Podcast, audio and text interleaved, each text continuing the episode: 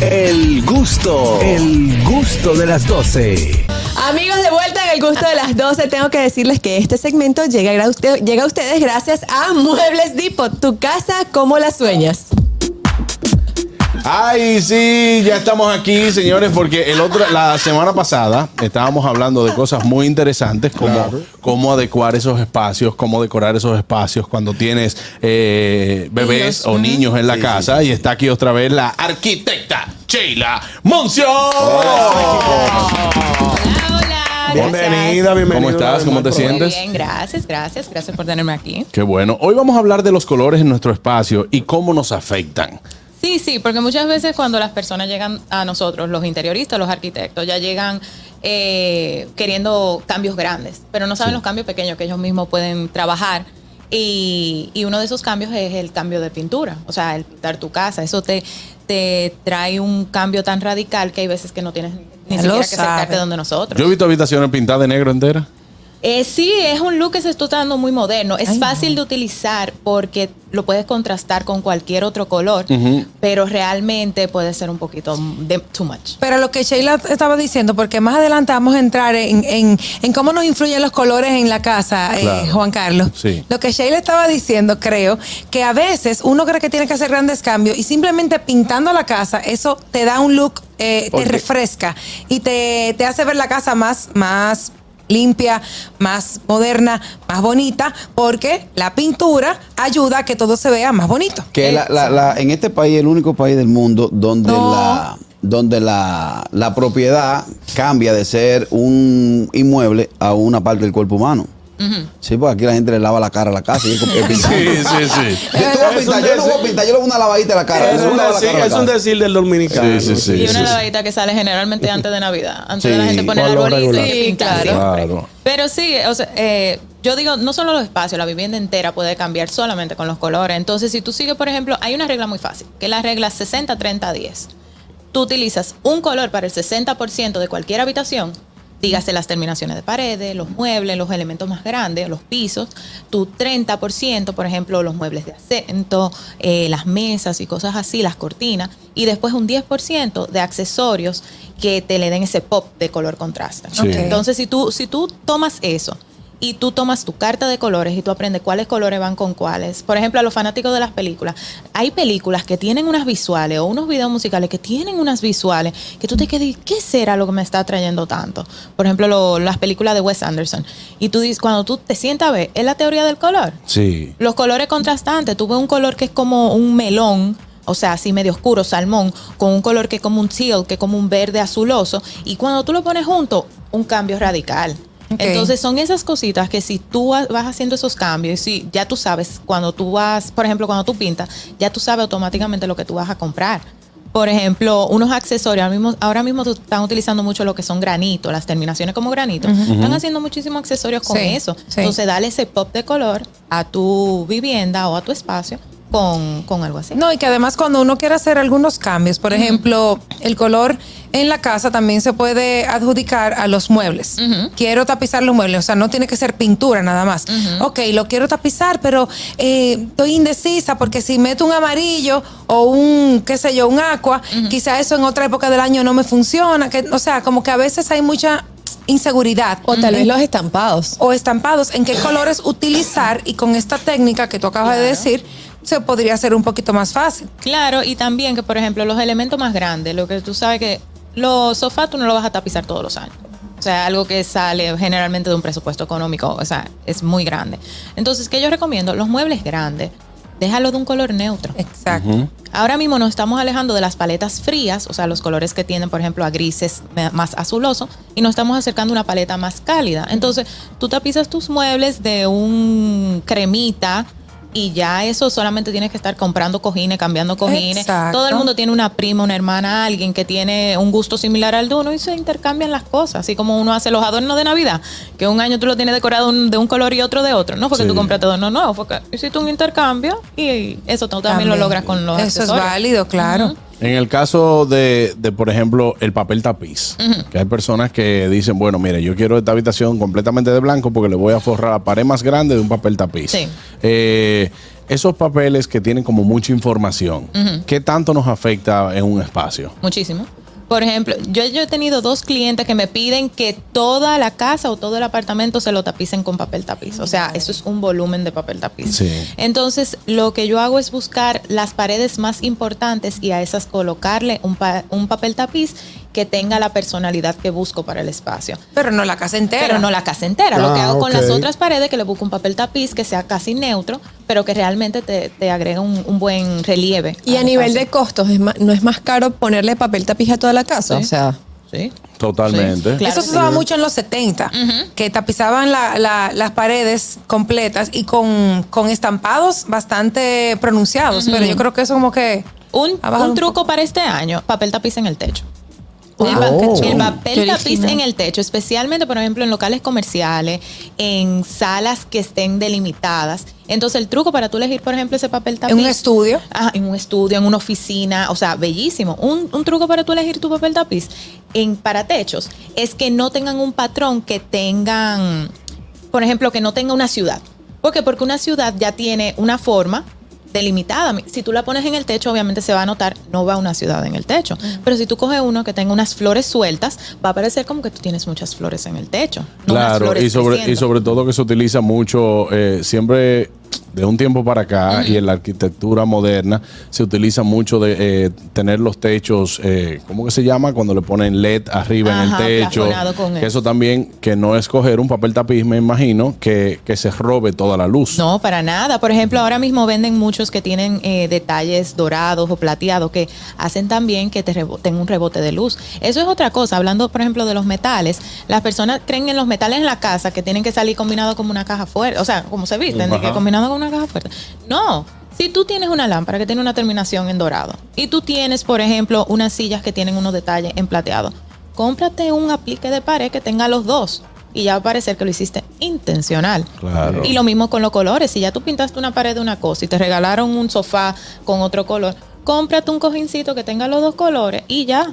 Armaste tu espacio sin mucha complicación. Algo muy acertado es de muebles de colores neutros y meterle una silla o una butaca, por- eh, no una silla, una butaca de un color que rompa totalmente. Yo lo veo sumamente acertado. Por ejemplo, eh, está muy de moda utilizar una butaca verde con, con, ¿cómo se llama? Con las, con las patas doradas. Sí, sí, Pero si tú tienes un Se mueble. puso demasiado de Sí, moda. sí, sí. Si tú tienes, uno- Demasiado. si tú tienes un mueble cremita y de repente, pum, le metes una butaca verde con eso. A mí no me gusta el verde, particularmente. O sea, no. no Quizá no el tono del verde. El verde botella. Ah, exacto, Exacto. es. Entonces, para mí eso no es como que. Pero en un mueble, bueno, pues yo lo puedo aceptar como así. O por ejemplo, si tú heredas, por ejemplo, un mueble, la vitrina de la abuela. Tú dices, miércoles, ¿qué yo voy a hacer con esta vitrina? O sea, es viejísima, no se parece en nada a mi casa. Pero en caoba. Ah, pero en caoba. Y tiene ya uno 80 no lo puede votar porque se gana de enemigo a la familia. Y toda la abuela tiene un mueble, diga que eso, eso se lo compraron, que lo vendieron de, de la casa de Trujillo.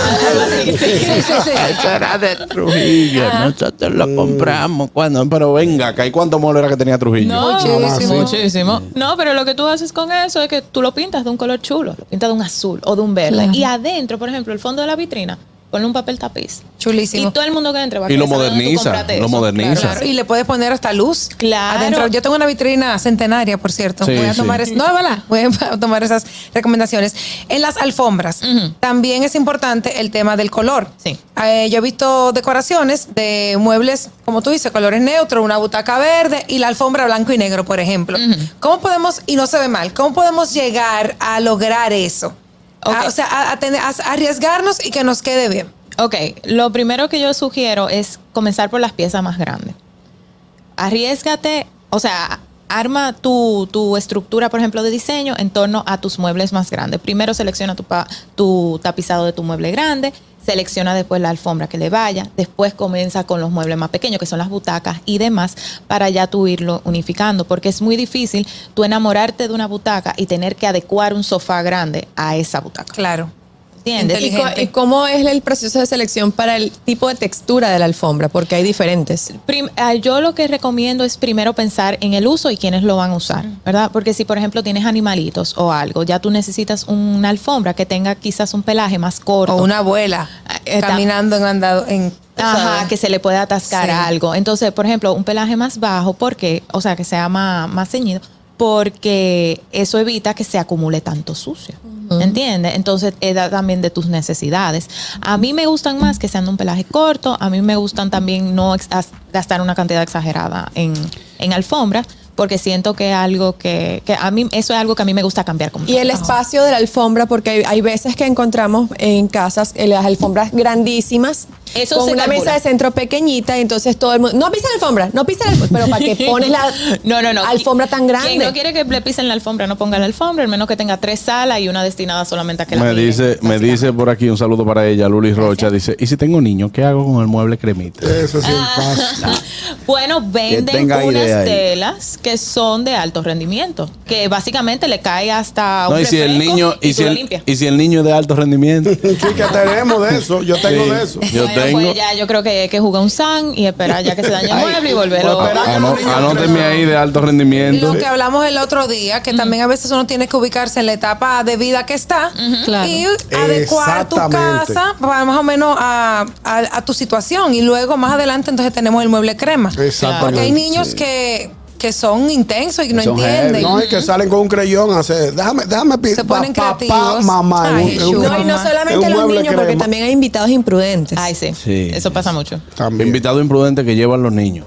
Ay, ay, ay, ay, que ay. también son imprudentes. Que también Que son imprudentes. No, todos. eso es entender su vida social, entender su vida familiar y adecuar sus espacios a eso. Todo va de la mano, o sea, todas esas son cosas. Por eso yo siempre digo, eh, a los diseños hay que llegar como la guerra. Tú tienes que llegar armado, tú tienes que llegar sabiendo toda la información y no lanzarte directamente de que, ay, me voy de compra este fin de semana porque me cayó un doble. No, además, yo creo que la casa al final debe de ser el refugio donde tú te sientas Sí. bien. Si tú tienes una sala hermosa y tienes tres muchachos chiquitos y tú vas a estar estresado porque no te ensucian el mueble, porque no te rompan los, los cosas, entonces tú no vas a estar en paz en Casa museo. casa. En la casa, en la casa de mi suegra Casa nadie. museo. Una pregunta, la, casa la mesa- museo. la mecedora la quitaron.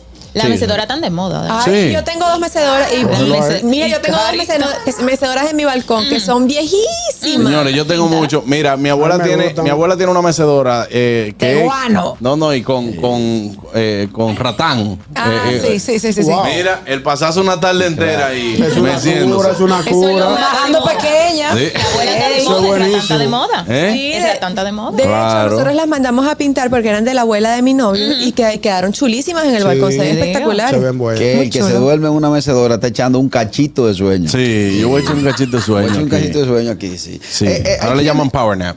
Ah, ¿Cómo llama? ok. Power Power nap. nap. Eh, hay quienes utilizan eh, para sus, sus hogares el feng shui. ¿Eh? El ¿Qué? feng shui. El feng shui. ¿Qué es Muy bueno, con papi y arroz blanco. Es un arte japonés Chosui, Chosui fue el para que fluya el chi en la casa. Y se puede ¿El qué? entonces redecorar El con el feng shui. No, espérense. ¿El qué? Te la dejamos a ti, te la dejamos a ti. Para que fluya el qué? El chi. ¿Qué es el chi? La energía. no es lo que trae las tarjetas con Es lo que chi uno. No, eso es el chip. Ah. El chi es la energía. energía. ¿Eso, eso tiene que ver con algo de religión o qué? No, es, es, un, es una, Una- una manera creencia. japonesa, sí. De una- de una creencia. corriente, una corriente. Exacto. Ok, Pero tiene que ver con decoración. Tiene que ver sí, con sí, sí. decoración, con colores. Y, Sí, con todo. Eh, tiene que ver con la colocación de los muebles para que sean eh, más favorables para la energía del espacio y la energía suya. ¿Y ustedes los decoradores es- van de acuerdo a eso o eso depende del gusto de cada quien? Gener- bueno, yo realmente en particular no utilizo tanto el feng shui. Ahora, subconscientemente sé que utilizo cosas que utiliza el Ah, feng shui. Porque son cosas que ya le hemos adecuado. Incluso... eh, A mí la luz me está llegando de 15 mil. Yo no puedo meter nada que consuma energía en mi casa. Tú estás así. de- Pues quizá el feng shui para que te dé energía de gratis. Ah. Claro. ¿Entiendes? Ahí está. Oh. A lo mejor estás ocultando alguna ventana que te puede dar luz Exacto. natural y estás eh, poniendo bombillos en esa área. Sí, sí. Sí, Aún Usa el aún feng estudio en tu casa, pero no te veo conforme, ¿no? La cara. No estoy conforme, la cara para nada conforme. Entonces, tres recomendaciones claves eh, a la hora de, de utilizar los colores en los espacios. Ok, primero, conoce cuáles son los colores que te gustan, reconoce por qué te gustan. Si tú no tienes idea de cuáles colores te gustan, abre tu closet. Mira a ver cuáles son los colores que tú más te estás poniendo. El negro. Yo el ¿Se, blanco. se utiliza la colorimetría para, para los hogares también? Claro que sí, claro. que sí. Entonces también entiende, no es solo no es solo elegir el color, sino tienes que elegir el tono que tú vayas eh, que mejor te quede. Por ejemplo, no es lo mismo un verde bosque a un verde apio. Eh, Todos te dan sensaciones diferentes. Entonces, Sí. esa es la segunda. Y la tercera, ve de lo grande a lo más pequeño. Paredes, desde paredes hasta detalles. Entonces, de grande a pequeño. Muy bien. Bueno, pues ahí está. Muchísimas gracias a Sheila Monción por estar aquí de Muebles Tipot RD. Catherine Amesti. Este segmento llegó a ustedes gracias a Muebles Depot. Tu casa, como la sueñas? El gusto, el gusto de las 12.